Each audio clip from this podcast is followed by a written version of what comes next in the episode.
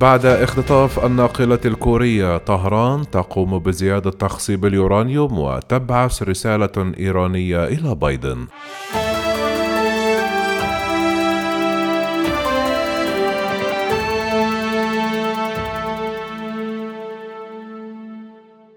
تشكل خطوة طهران الأخيرة المتعلقة بزيادة نسبة تخصيب اليورانيوم إلى جانب الاستفزازات المستمرة في الخليج العربي تحديين بارزين للإدارة الأمريكية الجديدة المتمثلة بالرئيس المنتخب جو بايدن وذلك وفقا لوكالة بلومبرغ. أعلن الحرس الثوري الإيراني الاثنين احتجاز ناقلة نفط كورية جنوبية بحجة مخالفتها المتكررة للقوانين البيئية البحرية مشيرا أنه كان على متنها سبعة آلاف ومائتان طن من المواد الكيماوية النفطية. وقال الكاتب جيمس ستافريديس وهو جنرال متقاعد في البحرية الأمريكية في مقال رأى نشرته الوكالة وحمل عنوان الاستفزازات الإيرانية رسالة تحذير لجو بايدن. أن طهران تحاول رفع سقف مطالبها من أجل الحصول على مكاسب من إدارة بايدن. يرى الكاتب أن هناك عدة أسباب تدفع النظام الإيراني إلى القيام بهذه الخطوات من أجل الإيحاء للشعب بأنه ما يزال قويا في مواجهة الضغوط التي تمارس عليه من قبل الولايات المتحدة.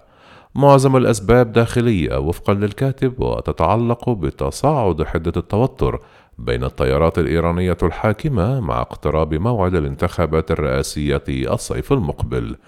إلى جانب ذلك يبرز أيضا السخط الشعبي من تعامل السلطات مع جائحة فيروس كورونا وتراجع الاقتصاد من جراء العقوبات الأمريكية والفشل في الرد على مقتل شخصيتين بارزتين من قادتها وهو قاسم سليماني والعالم النووي محسن فخري زاده. كذلك تحدث كاتب المقال عن أسباب إقليمية أثارت القلق في صفوف النظام الإيراني والمتمثلة باتفاقات التطبيع التي عقدتها دول عربية مع إسرائيل مما يزيد مخاوف طهران من تشكيل تحالف مناهض لها في المنطقة. يتوقع ستافردايس أن تعمد إيران إلى القيام بسلسلة من الحرك تحركات العسكرية والدبلوماسية الرامية لإظهار أنها غير مستعدة لإحياء الاتفاق النووي وفرض قيود إضافية على تجارب الصواريخ البالستية وأنشطتها الإرهابية. يرى الكاتب أن أفضل طريقة للتعامل مع طهران خلال الفترة المقبلة هو عدم التفاوض معها بشكل مباشر في البداية.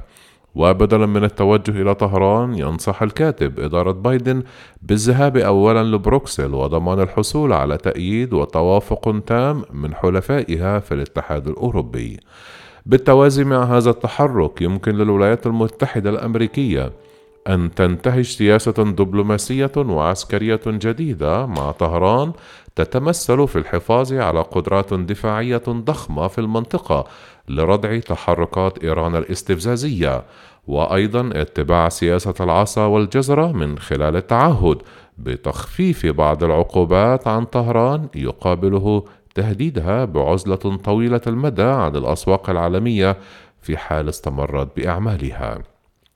وأخيرا يدعو الكاتب إدارة بايدن إلى تشجيع انخراط دول عربية أخرى في عملية التطبيع مع إسرائيل لمواجهة التمدد الإيراني. أبرمت إيران في عام 2015 اتفاقا بشأن برنامجها النووي مع الدول الخمس الدائمة العضوية في مجلس الأمن الدولي الولايات المتحدة بريطانيا فرنسا روسيا الصين إضافة إلى ألمانيا. ونال طهران بموجبه تقليصا مهما للعقوبات الاقتصادية المفروضة عليها في مقابل خفض أنشطتها النووية بشكل يضمن أنها لا تعمل على تطوير سلاح النووي وهو الأمر الذي لطالما نفت طهران السعي إليه.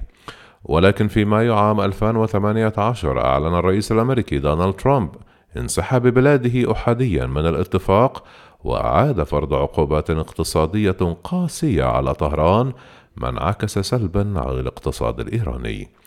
وبعد عام من الانسحاب بدأت إيران التراجع بشكل تدريجي عن العديد من التزاماتها الأساسية بموجب الاتفاق في خطوة أملت من خلالها بدفع الأطراف الآخرين في الاتفاق لاحترام التزاماتهم وتخفيف عبء العقوبات الأمريكية عليها. يأتي استئناف التخصيب عند 20% قبل نحو أسبوعين من تولي الرئيس الأمريكي المنتخب جو بايدن مهامه رسميا والمحى بايدن الذي كان نائبا للرئيس السابق باراك أوباما لدى إبرام الاتفاق إلى نيته إعادة بلاده إليه بحال التزمت طهران بكامل التزاماتها لكن الرئيس المقبل أبدى أيضا كما باريس وبرلين رغبة في تفاوض أوسع مع طهران يطال على وجه الخصوص برنامجها الصاروخي ونفوذها الإقليمي.